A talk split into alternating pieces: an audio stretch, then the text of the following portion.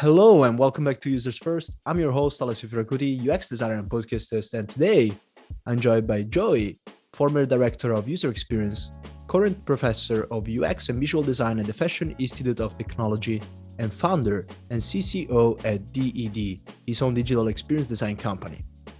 And today, our topic focuses on the importance of soft and hard skills that you should learn in your career in order to scale up. But before we jump into the episode, I wanted to express my gratitude again to Balsamiq Wireframing Academy for sponsoring the episode. They provide practical training for creating more usable products um, using wireframes. And they have free courses, guidelines, articles, video series, webinars, and much more. You can access all of these from their website, balsamiq.com, balsamiq.com slash learn. Thanks for joining us, Joy. Pleasure to have you here today. Thanks for taking the Yes. time to do this. Thanks for having me. I appreciate it. Beautiful, and absolutely love your background. It's, it's freaking rocking, man. How, how long did it, did it take you to put it together? Uh, it took me, well, it, it happened in kind of like my life, like it's a working prototype, you know, piece by piece. So, first thing was the wall of tools over here. Why? Because I get a lot of stuff done here on my desk. And then. I'd always had these varying license plates from different cars and stuff that I had built, or like, you know, yard sales. And I thought, oh, these are all kind of cool. But then I thought, you know, it'd be amazing if I just made it like a wall. And Right. then- and I put It- the wall up in like maybe an hour. Uh, I think where I spent more time was arranging which license plates I wanted where.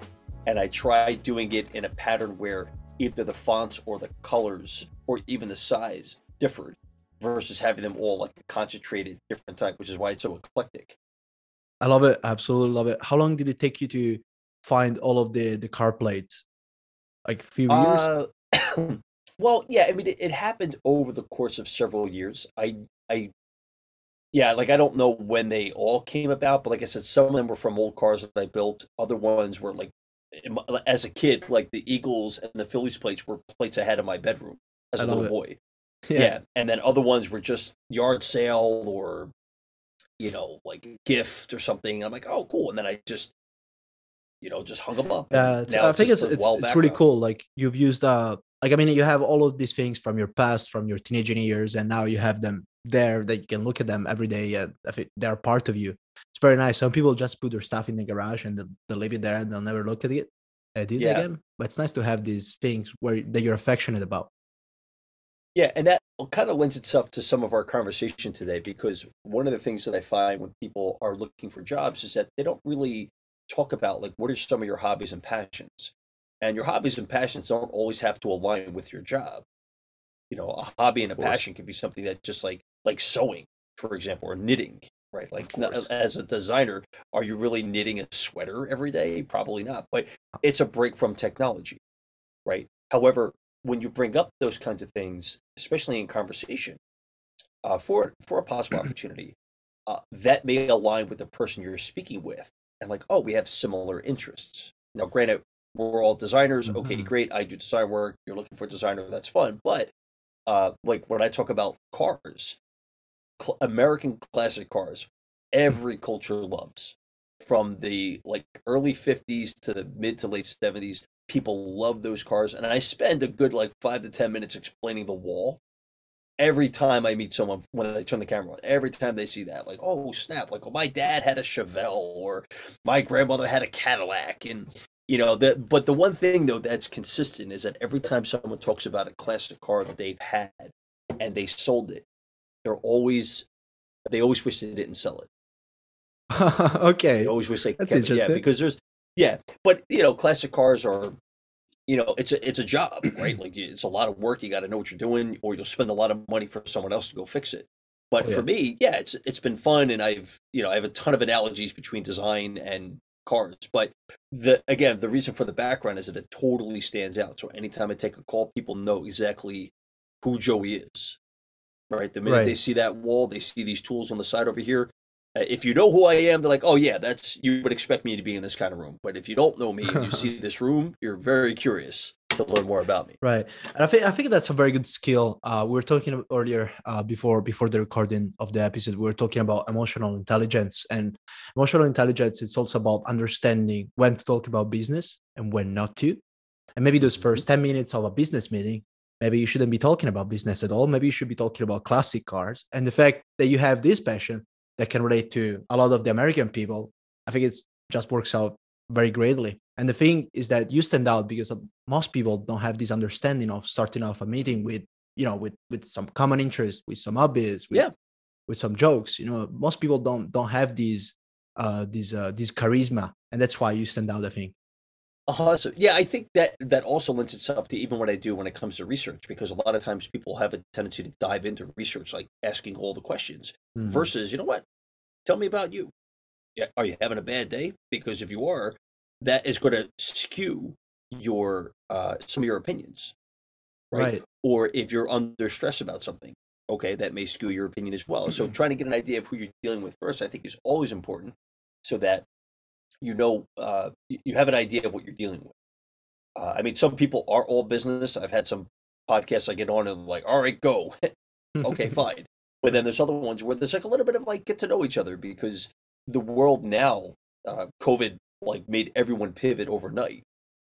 And the world now is this. Like you have podcasts where yeah. uh, prior to COVID, we probably would not have spoken.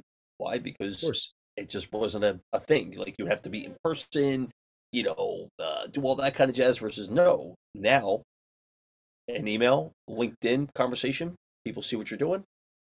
Then Of take the next course, yeah. I, I I agree. I agree 100% with you. You should take advantage of your opportunities that present in front of yourself. So, COVID, whatever, instead of whining on your couch about the fact that you can meet people, go meet 100,000 people on LinkedIn or find whatever other way. Um, to be Hmm. honest, I feel like despite I've been doing great at networking on online, I still feel that I need to actually speak to people just because I love seeing people. I love seeing like hand gestures and maybe share a smile with other people. So I'm, I'm trying to do a bit of both. I'll tell you, I've been one of those guys that were sitting on the couch because I was nervous about looking and sounding dumb. And if there's one thing that I would stress to your audience is that uh, get it out of your system now, right? Go sound dumb and go do all that dumb stuff now because the longer you wait, the less chance you'll have it at any shot at success. Right. You're going, you're going to sound dumb. You don't know it all. That's fine.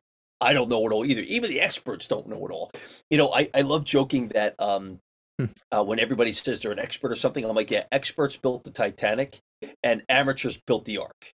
So I'm going to go with the amateur guys because they're willing to like, you know, take a risk at something and maybe they'll succeed versus you'll never know all the answers. So I'm never going to make a move. No, go make a move. Yeah. Yeah. What's the what's the worst that can happen? You sound a little dumb. Okay, you'll learn. Right? That's what learning's all about. You learn what to do and how to get things done. Yeah. Oh man, freaking hell! I love speaking to you. You're you're you should be a motivational speaker. You just you just get so much. I I can get so much energy out of you right now. I, I want to do everything. Look, tell us a bit about your story on uh, on how you moved from from Philly to New York because I think like uh, it will help Ah. people understand you know how how they can get out of their comfort zone or try to put themselves in a different environment where they could be more inspired or um, meeting maybe more people that are related to their business. Yeah. Yeah, so uh, you know, unfortunately, uh, it's not a happy story, but very quickly, uh, I was uh, 22 years old. Uh, a girlfriend of mine, uh, unfortunately, had uh, lost her battle to cancer, uh, and at that time, I uh, I absolutely lost my mind uh, because I never. I never had, uh, well, I had like like family, older family that passed away. It wasn't as intimate as what I had with Sealy, and when all that went down yeah, I would say for like three weeks I was in a dark place. I, you know, I was working at, at a job at an advertising agency in Philadelphia called Devon Direct, and while I Mhm. loved what I had, yeah, I, I I felt like the whole world had been taken out from underneath me, and it was it was exactly three weeks after Sealy passed that I woke up that day and I thought, dude, I'm going to New York. No Hmm. friends, no family, and obviously no money. And everybody in my neighborhood thought that I was running from my problems. And I told them that I have a plan A and a plan B. Plan A is to be a successful designer. Plan B is to make sure plan A doesn't screw up. I am not coming back. I'm going full throttle. And that's what I did. And within three months, I landed an opportunity uh, in New York. Uh, and funny because when I got the opportunity, uh, Altman who worked for Renegade Marketing had said, "Okay, you know, come in two weeks, and um, yeah, we'll see if we have a job for you." I bet everything on that. I quit my full time job. I mm. didn't even have an apartment yet. And the day that I got there, that Monday, Raph was like, Why are you here? I said, Oh, I think you wanted me to start Monday. Okay. and he says, uh, Okay. And then shortly after that, dude, I kid you not, I then asked him for a $700 cash advance so I could go get my apartment. No shit. Okay. Nobody he, does that anymore. That's fantastic. Uh, I, I'm sure they do, but that for all the people listening, this is why you should tell your story. Because think of how crazy that is. I was so naive. And he gave it to me. And then that day, I got my apartment uh, from these uh, Greek guys out in Astoria. And that was Beautiful. it. And then after that, yeah, after that, man, it was like, um, it, it was sort of like, uh, like serendipity, where uh, not everything was perfect. But again, I my expectations were I just want to I just want to be a part of everybody. I just want to hang out, right? Like I'll make some money, uh, you know, do some work, you know, learn some stuff. And mm-hmm. yeah, like it, it's just it's amazing to think I did that when I was 22. Hmm. That was it. And then Very at young. 23, yeah, at 23, I started my first business. And I started my first business because I was fired from a company because I was standing up for myself. And I got fired. And I didn't know, like, when you're young, you're obviously got a lot more fire in you. And coming out of Philly, yeah. Yeah, I'm all about fire. So the minute I feel disrespected, I'm, I'm quite quick to open my mouth and say, yo, I don't do that. And this guy was like pointing his finger in my face, telling me, "You need to listen to what I tell you to do." And I said, "Don't, don't put your finger in my face. Don't ever do that." Just like that. Next day, I was canned. of but, course, yeah, yeah. So what Love did I do it, to make it even funnier? When my friend, uh, this guy, his name's John Jose, he had called me, asked me what's going on, and I was crying in the phone that I lost my job, and he was laughing. He's like, "Dude, you'll be fine." So what did I do? I went out to the Oktoberfest in Germany with okay. uh, you know with with very little money. And him and I, hmm. while we were there at the Oktoberfest, we spoke about starting an agency. And when we came back, we did. It took us about nine months to get our first client, but when we did, that was it. And then it just snowballed, one client after the other.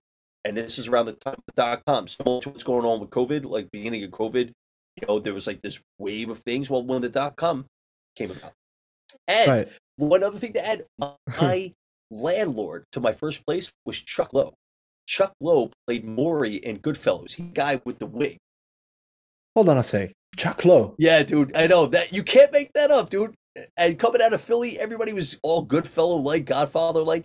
Chuck Low was my landlord. You gotta be kidding. No way. No, I swear to God, I got pictures. I got pictures. Did, of, did you actually get to meet him?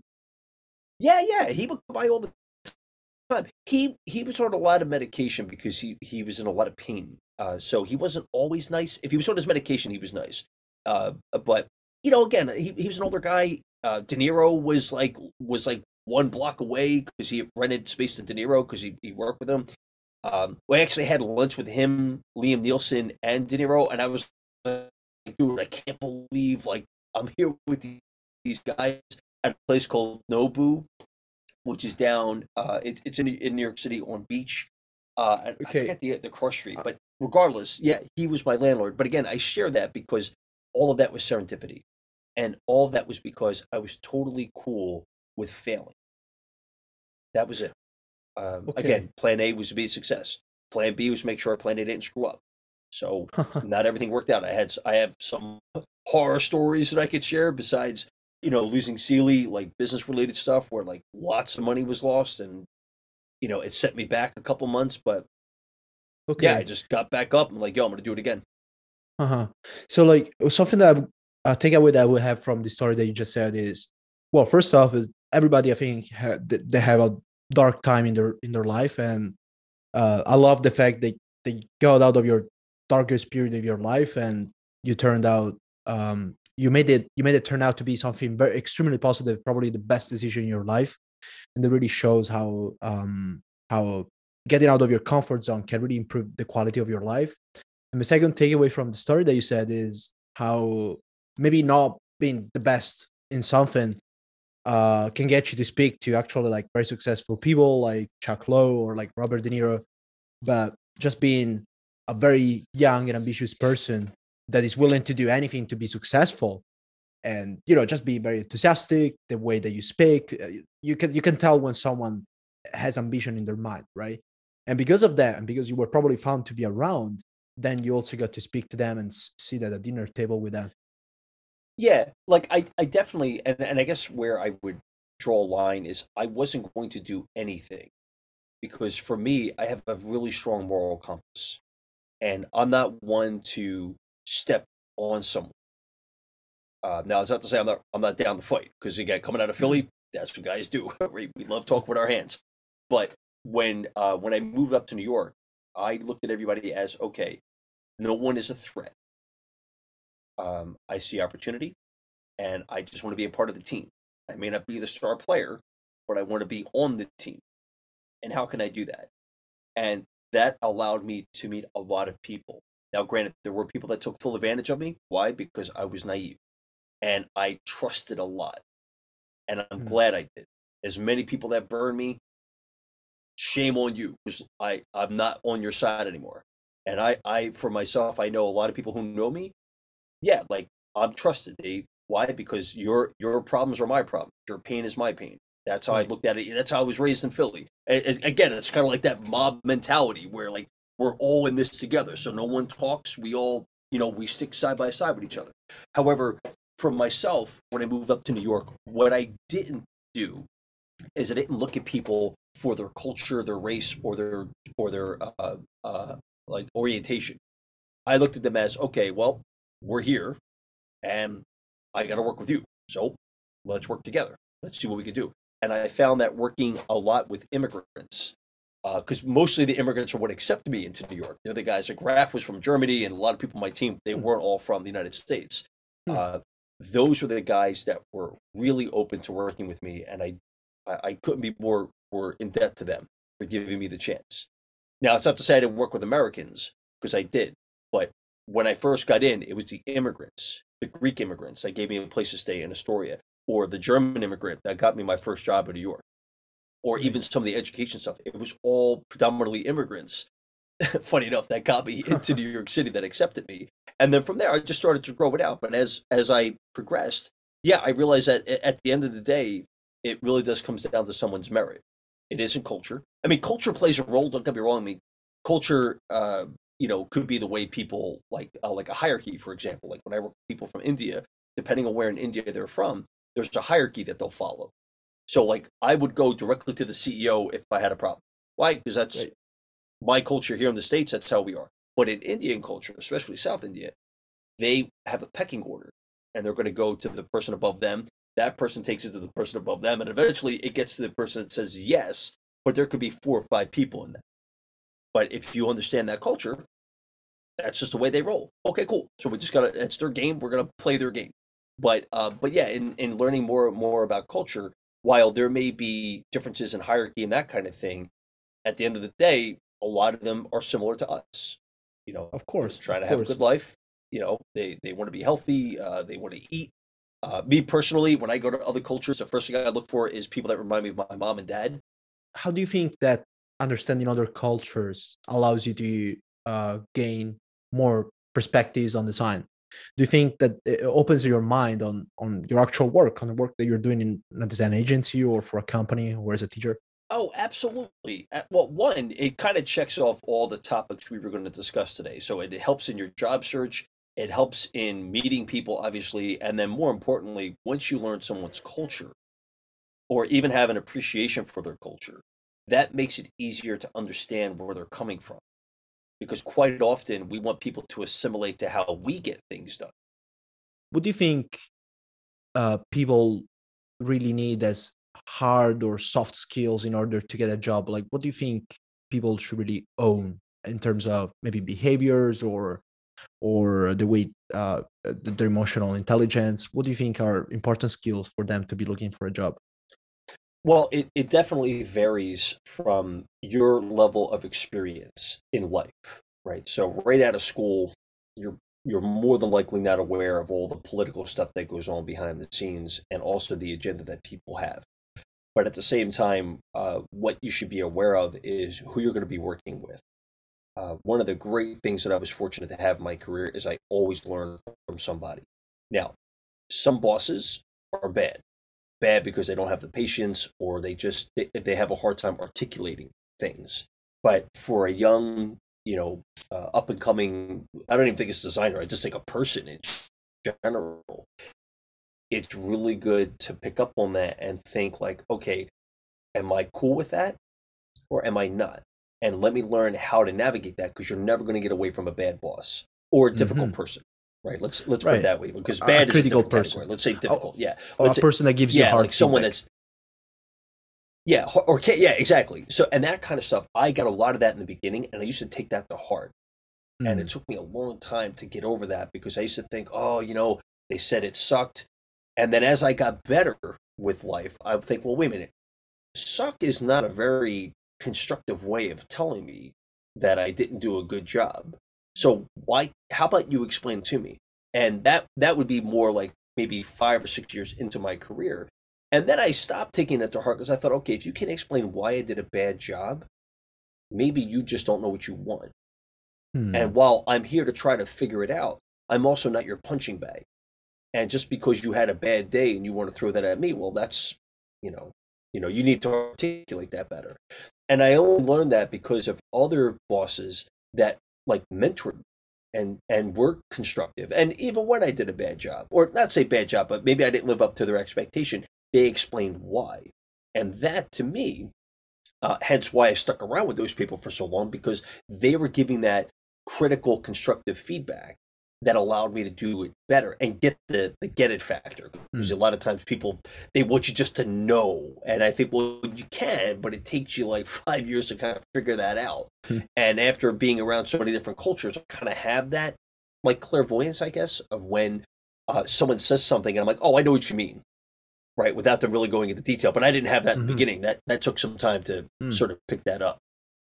Right. It takes it so as a, as a young person going into the field from what i understand from from what you're from what you're saying it's very important to be able to well be humble first of all. So um be willing to learn uh, look for opportunities whenever you can and also be able to take feedback. Um, even sometimes if it's a, if it is very harsh feedback said in the wrong way uh, perhaps you could be asking question to your mentor or to your boss but can you can you go farther into this can you explain me like why it doesn't work because taking taking just harsh feedback and says you know when someone says that your design sucks it isn't very explanatory so maybe explaining your men telling your mentor to go farther into that and then also like finding the right mentor because finding the right mentor is not easy um i hmm. think mm. that if you have the right person uh you know uh b- b- on on the sides of you um that really supervises your work. I think that makes your progress in your career a lot faster.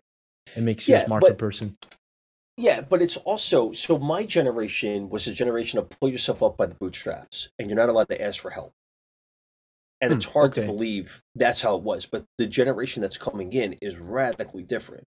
And the stuff i do like with ADPList, it's like it's amazing it's amazing the mm-hmm. amount of people now that are asking for help. And it isn't just like the young bucks, right? It's the guys like even my generation of like 20 years plus in the business that are saying, hey, like, what am I doing wrong? Mm-hmm. And to have that now, I would say you shouldn't have just one mentor. You could probably have a couple, you know, and go with people that are not traditional to you. Like, and I think that's awesome. Like, you know, back uh, back in the day, you could only have one, maybe two mentors. Why? Because Zoom and all that stuff just wasn't, you know, hmm. uh, proficient. And then yep. COVID hit, and COVID absolutely changed so many things. I think for the better. I know there's a lot of people that went through hard stuff, and I'm definitely empathetic towards them. But from a morale standpoint, uh, and we've talked about this, we probably wouldn't have met had it not been for COVID. Right? Yes. That more than likely wouldn't have happened. And all no the chance. Yeah, and all the other wonderful people that I had a chance to meet with, I'm like, yo, dude, like this actually, as long as the internet holds up, this is amazing, right? Like, uh, you could do a lot. So, from a mentor perspective, Powerful. from a young person, yeah, you could do that, and not to mention that mentor. Uh, and what I tell people often with ADPLists is that uh, you can look through their LinkedIn profile, and mm. what I what I ask people to do, especially the young the younger guys, is look for the job on LinkedIn that you like, forward me that job link so that I can see who I may know at that company, and I can start a direct relationship with you and that person, like right there. And Mhm. that's been gangbuster for for the uh, for the younger mentors or mentees that are that are looking for jobs because yeah I'll start an introduction like if I get to know you in like one or two calls which what is it it's I get to know you for like an hour I get an idea of what you're doing okay cool let me refer you here and an incentive Mhm. for the people that I refer so let's say I don't know there's a woman uh, and she says hey Alessio he knows somebody or he has a job that I'm looking for I start the introduction you get a finder's fee so some of these companies pay up to five grand. Yeah. So if I refer someone to you and you think they're worth it and they get hired, you get like five grand. Yo, that's incentive for you to help them get. Yeah, exactly. Right. Okay, That's yeah. business. was yeah, impressed. that's yeah, Okay. that's big business. So it's a win-win for everybody. Hmm. Right? Like you get the talent in and you realize the power of networking and obviously the power of being polite, but also the power of networking and how you can get this to go. Right. Uh, okay. I'm I'm very impressed by this because I I wasn't aware of the commissions that you can actually take for referring someone. Well, I know that that happens within your own organization, but I wasn't aware that you can actually do it for other organizations too. I'm not sure how that how did that actually yeah works. so i uh, that it isn't often that i would get the commission because your company is asking you to find talent now there's no Mhm. doubt right there there is such a uh, a, a challenge for talent Yeah, it's very hard. Very and hard. that yeah but the challenge for talent should be uh should be accented with one you have to fit in culturally that's one thing so if you don't get the job it's not because you, you're no good it's because you may not fit culturally uh, and then there's obviously finances uh, there could be location challenges right that kind of stuff but the communication bigger skills. thing yeah yeah skills, but then how you the- present yourself. yeah, yeah, presentation skills and the like, right? But then the bigger thing with getting into uh, these places is that uh, it really does come down to some sort of a network.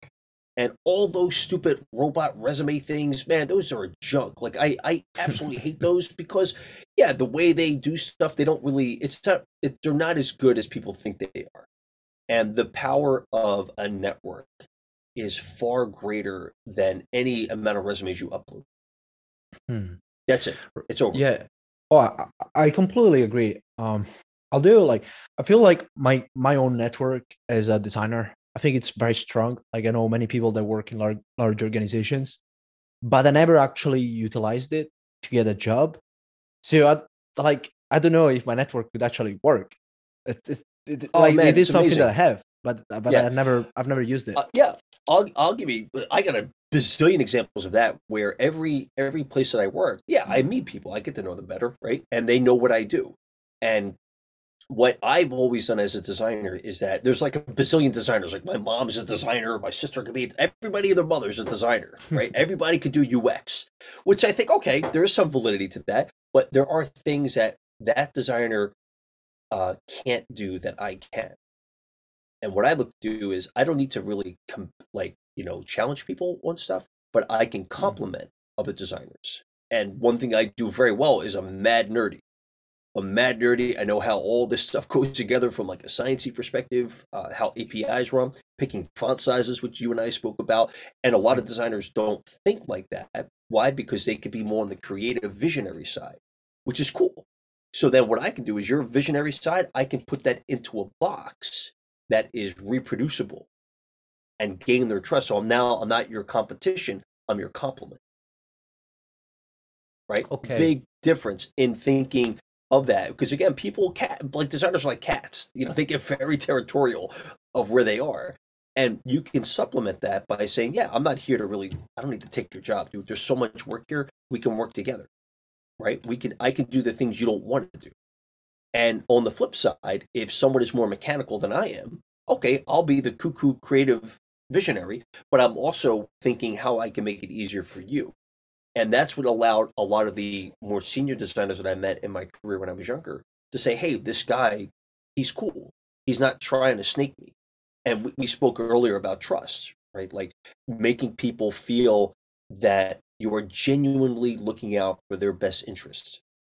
right. And that's a very hard thing to do.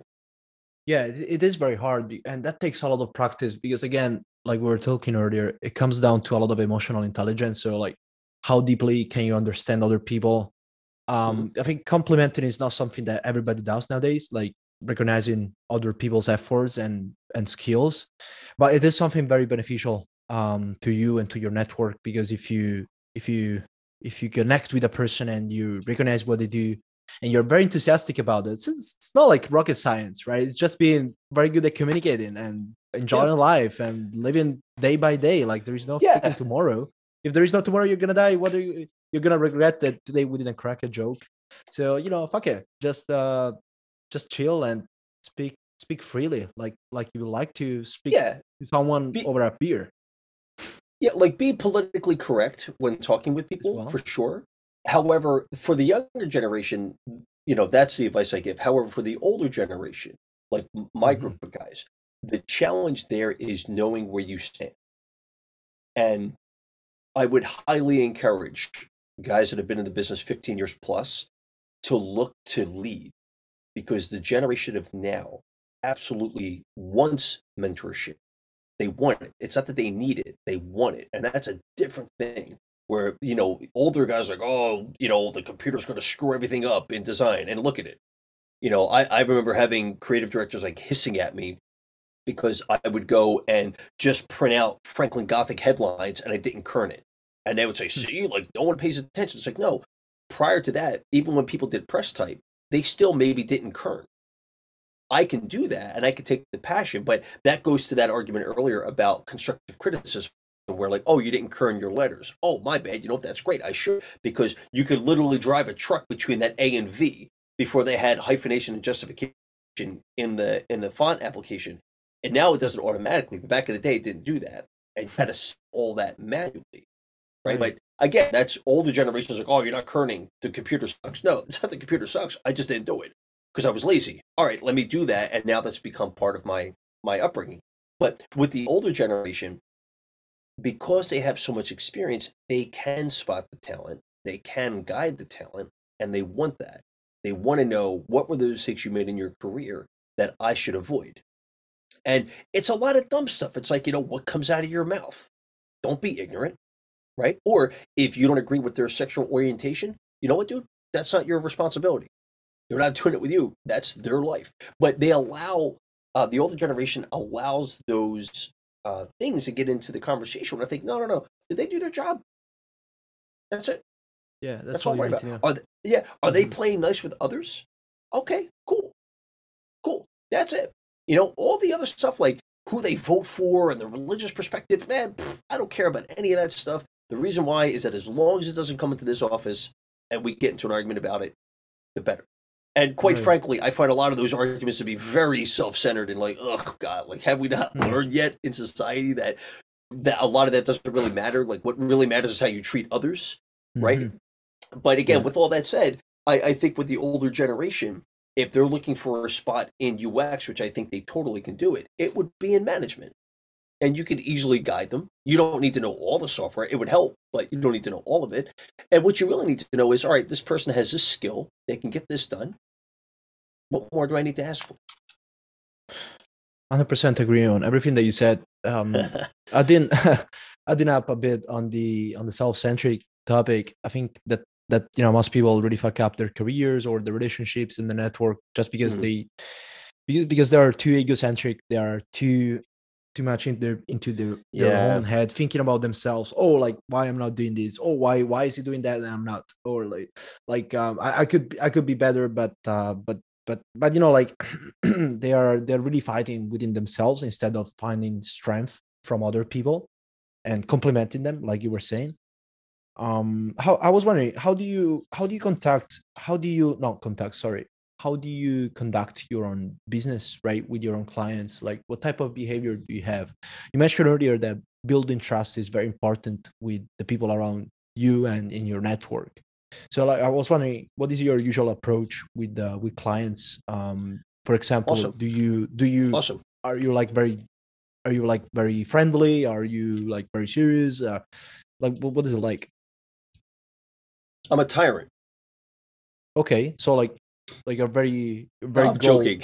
For, okay, No, I'm like, joking. No, no, no. you do this. you No, do no, your face is priceless. No, your face is priceless. No, man, no. So I, it's no different than yeah, it's no different than how you and I met. That's it. We're, Okay. you know, I, I, my company has a particular skill that you're looking for.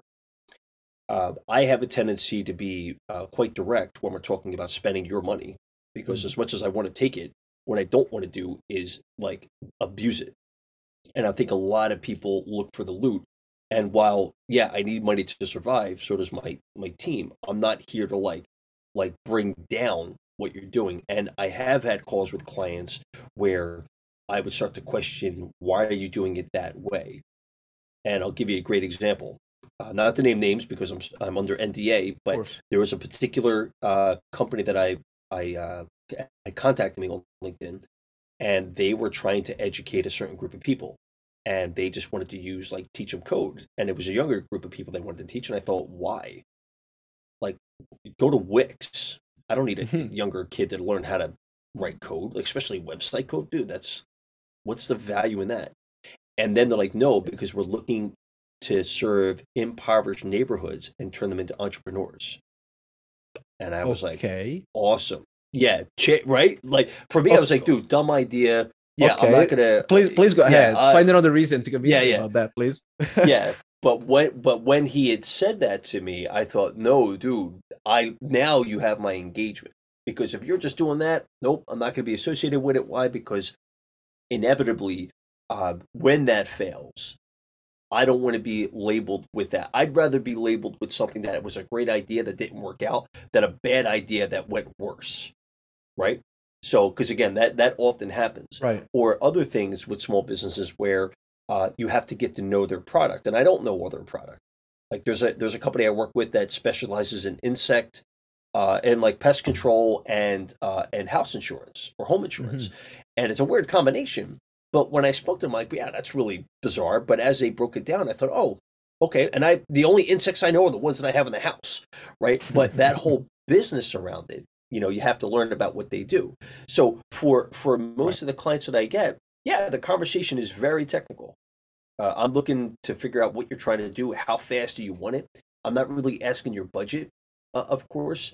Um, and then also, I've had some customers where once we get the budget, and they hear like it's going to cost like 10 grand to like do a site for them or something they balk.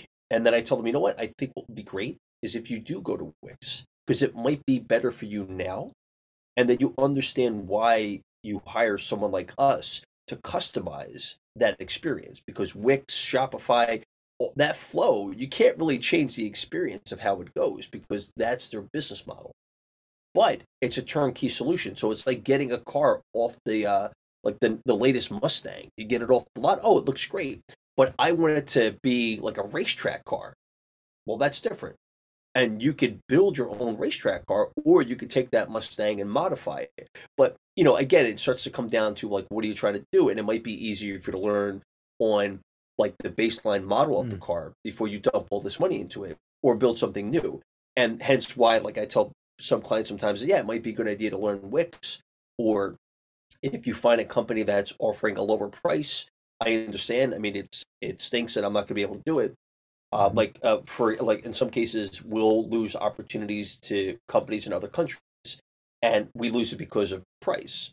And I think yeah, but there's a there's a problem with some countries where they may charge ten bucks an hour, but it may take them ten hours to get it done. Where we'll get it done in one hour for hundred bucks an hour. So do you want it like now? Or do you want to wait 10 hours? And some people yeah that becomes a problem or not a problem but it becomes a um a, a decision point because a lot of people want to move they want to move quickly but they have Yes. a hard time stomaching the hourly rate. And i think well yeah there's a reason. Now if it's like a $10000 difference what am i doing wrong or or are they just underselling me? Because you, you get into like taxes you get into different you know countries and how they do stuff and yeah, you could lose based on that. And I know that gets a lot of people upset. And I agree. I mean, there, there is some, there can be challenges when you deal with others, but that's competition. Right. And you have to find a way around it.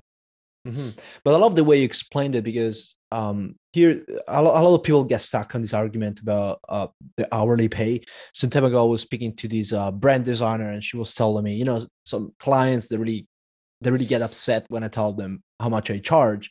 But then I explained them the reason why I charge this much is because I've been doing this for 20 years. So what takes a person to do what they do in an hour, it takes them usually a week. That's why I charge this much. You're not paying for my hours, you're paying for my experience for all of the years that I've been doing this yeah. for, for the 15, 20 years that mm-hmm. I've been, you know, designing, making critical decisions, uh, asking questions, empathizing with the clients, and so on. So that, that's why you're getting paid more.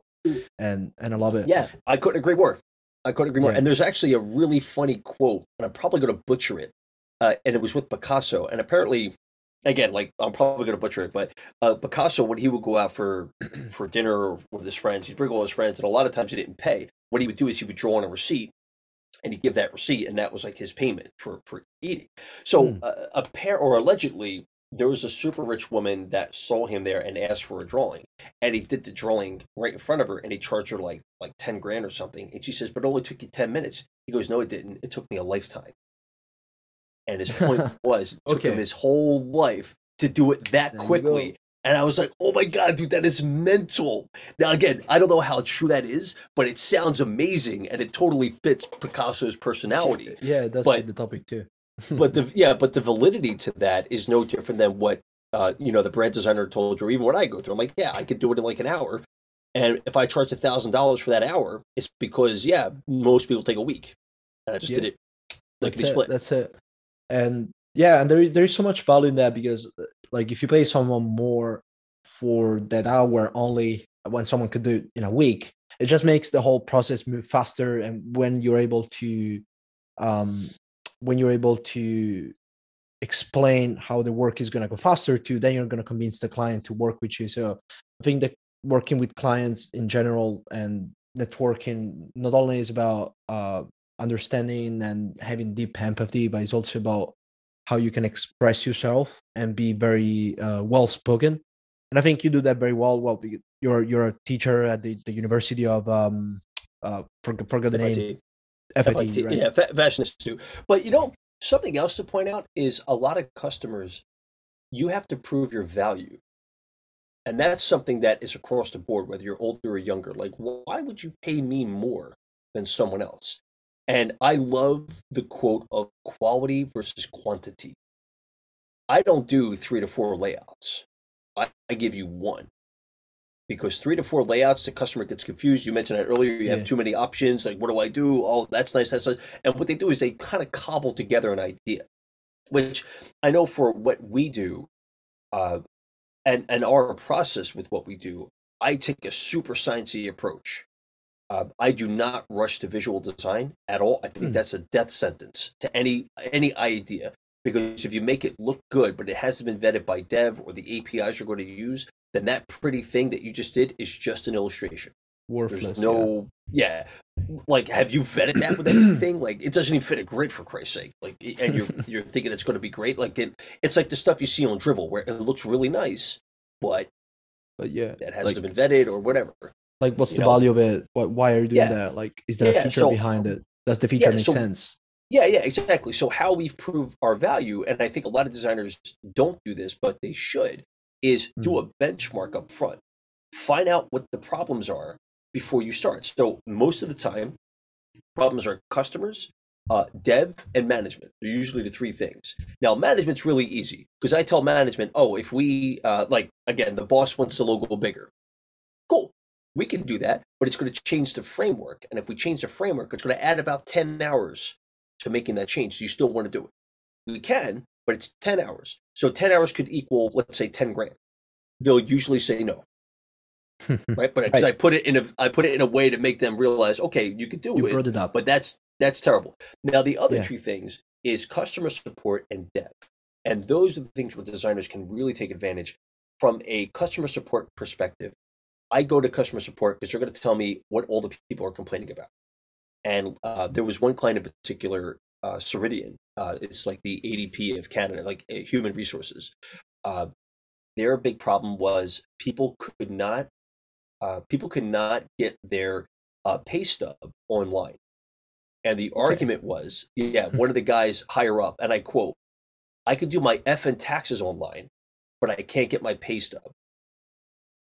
And it's an amazing statement because I thought, yeah, like you're right. Like my taxes, it's my social, it's all this other stuff that like like bad people want to get and abuse, but I can't get my pay stub. Let's fix that. So very easy thing to go and do. But on the dev side, the reason why they couldn't do it is because you didn't have the proper security to get it fixed. So we had a clear thing we had to go do. We solved that problem. And from a dev perspective, we gave them the outline. We brought that back to stakeholders and say, hey, we need to pay for this on the server to get that certification. They paid for it. And that problem evaporated. It right. was like within like the minute they launched it, no one called about that anymore. Why? because, right, because they the, fixed it. They saw the value in it, and then potentially yeah. like it increases the revenue of the company. Like there is real business yeah. business profits out of it. Yeah, saving people time, right? Like that's what you want to do. You want to save them time. So with right. all that said, those were things that in the end, because every designer also, if you're doing product design, you should do a 30, 60, 90 plan. What am I doing my first 30 days? What am I doing my next 60 days? And my last 90 days, I'm making sure that what I did month one and month two were correct. And even if it hmm. wasn't correct, why wasn't it correct? Where did it fail? And how do I now avoid that? And a lot of times, that kind of stuff is really easy to spot it. Uh, hmm. sometimes it's scope creep. Well, usually it's scope creep. Like people, they lose sight of what they're doing and they add more stuff, but they don't increase the timeline. Okay, well, that's why it failed. Because uh, my mom jokes you, you can only put, uh, you can't put 10 pounds of bologna in a five pound bag. Ain't gonna fit.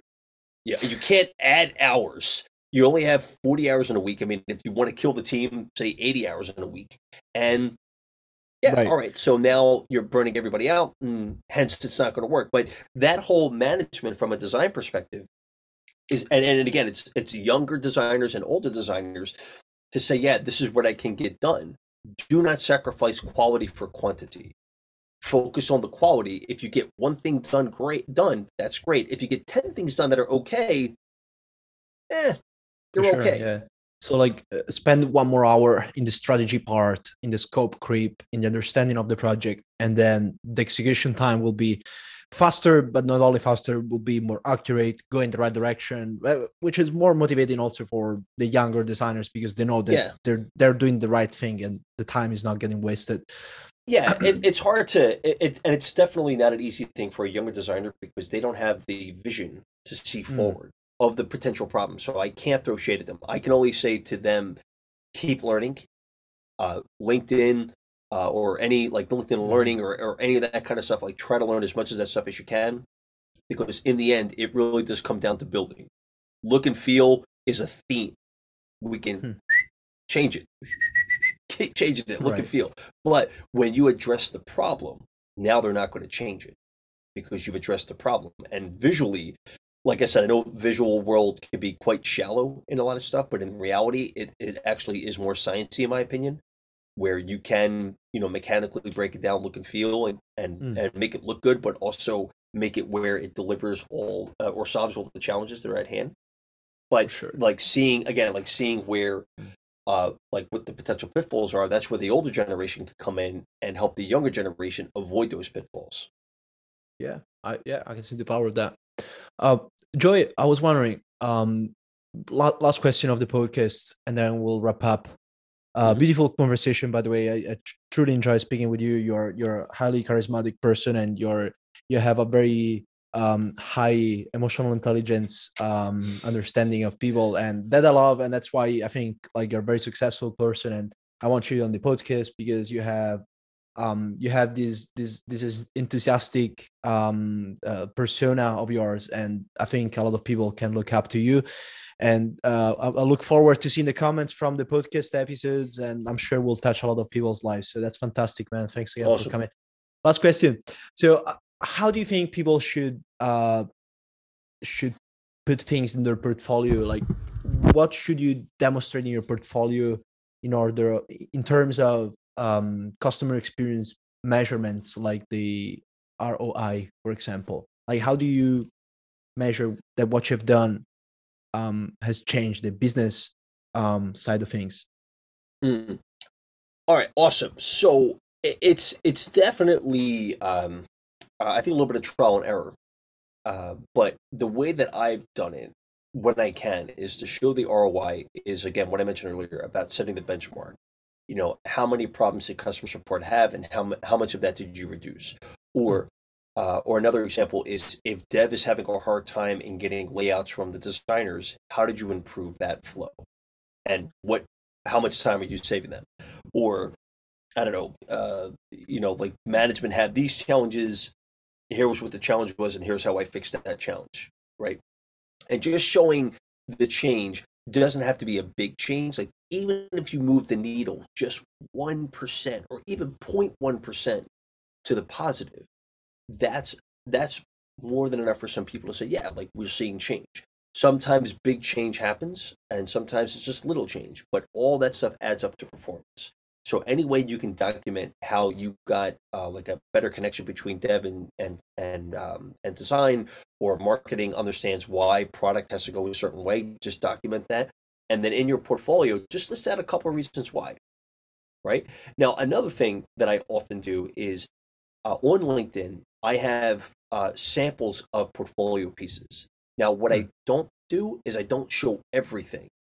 And I don't do that because think of when you're on like the, in the mall or the boardwalk or whatever, and they're offering sample size of like fudge, let's say, right? Mm-hmm. You like that sample fudge. Oh, I like this. But the goal is to get them in the store to buy more fudge.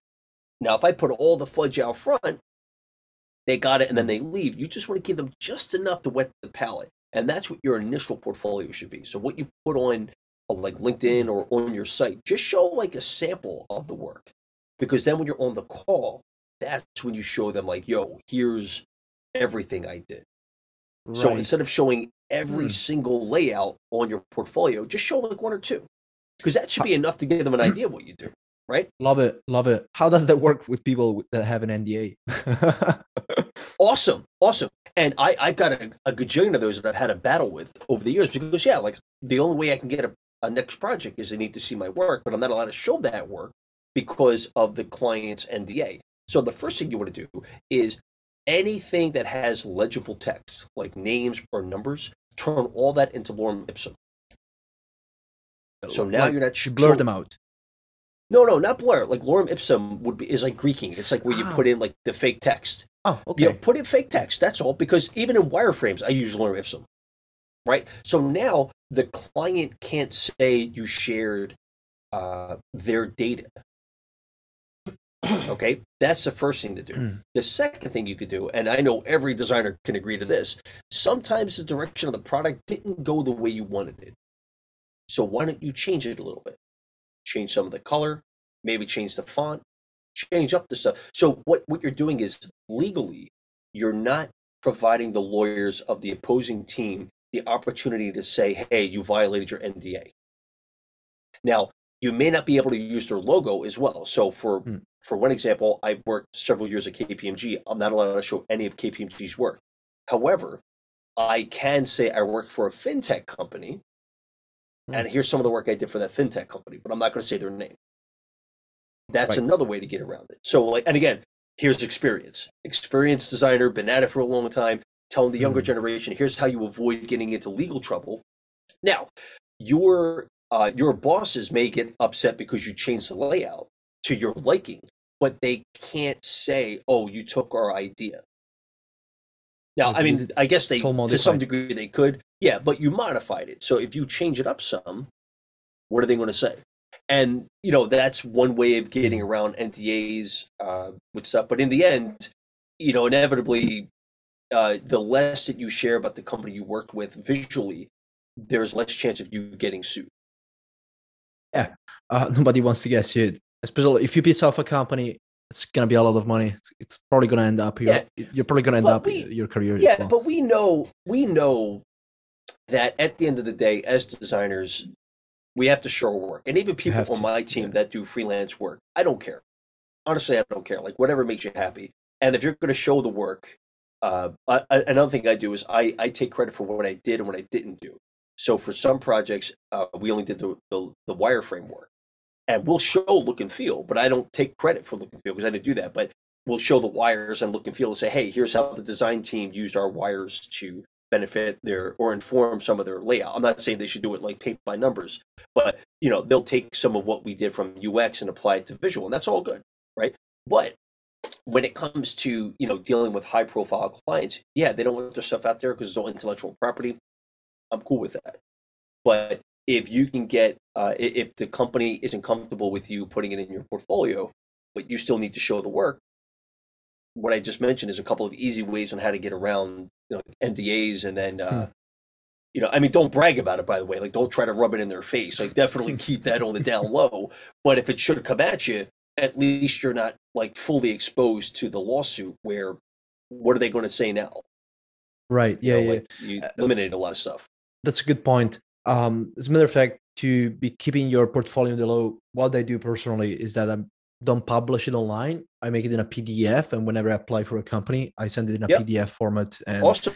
that's the most uh, that's the best way that I can I can send it. To be honest, there is also like you can go on Wix, for example, and you can put a password on your portfolio. I think UXfolio has this option that yeah, you can put whatever. a password in portfolio. Yeah, there's there's many ways to do that. Yeah, uh, but it works. Um, but what you can also do, one one thing to add is when you do send it to someone, you should tell them in the email, please keep this confidential, course, because yeah. if it gets out, and you know they shared it like wait a minute i told you confidential. And lawyers love emails. They love like oh well he said it right here and you shared it and now he's in trouble or she's in trouble because of what you just shared.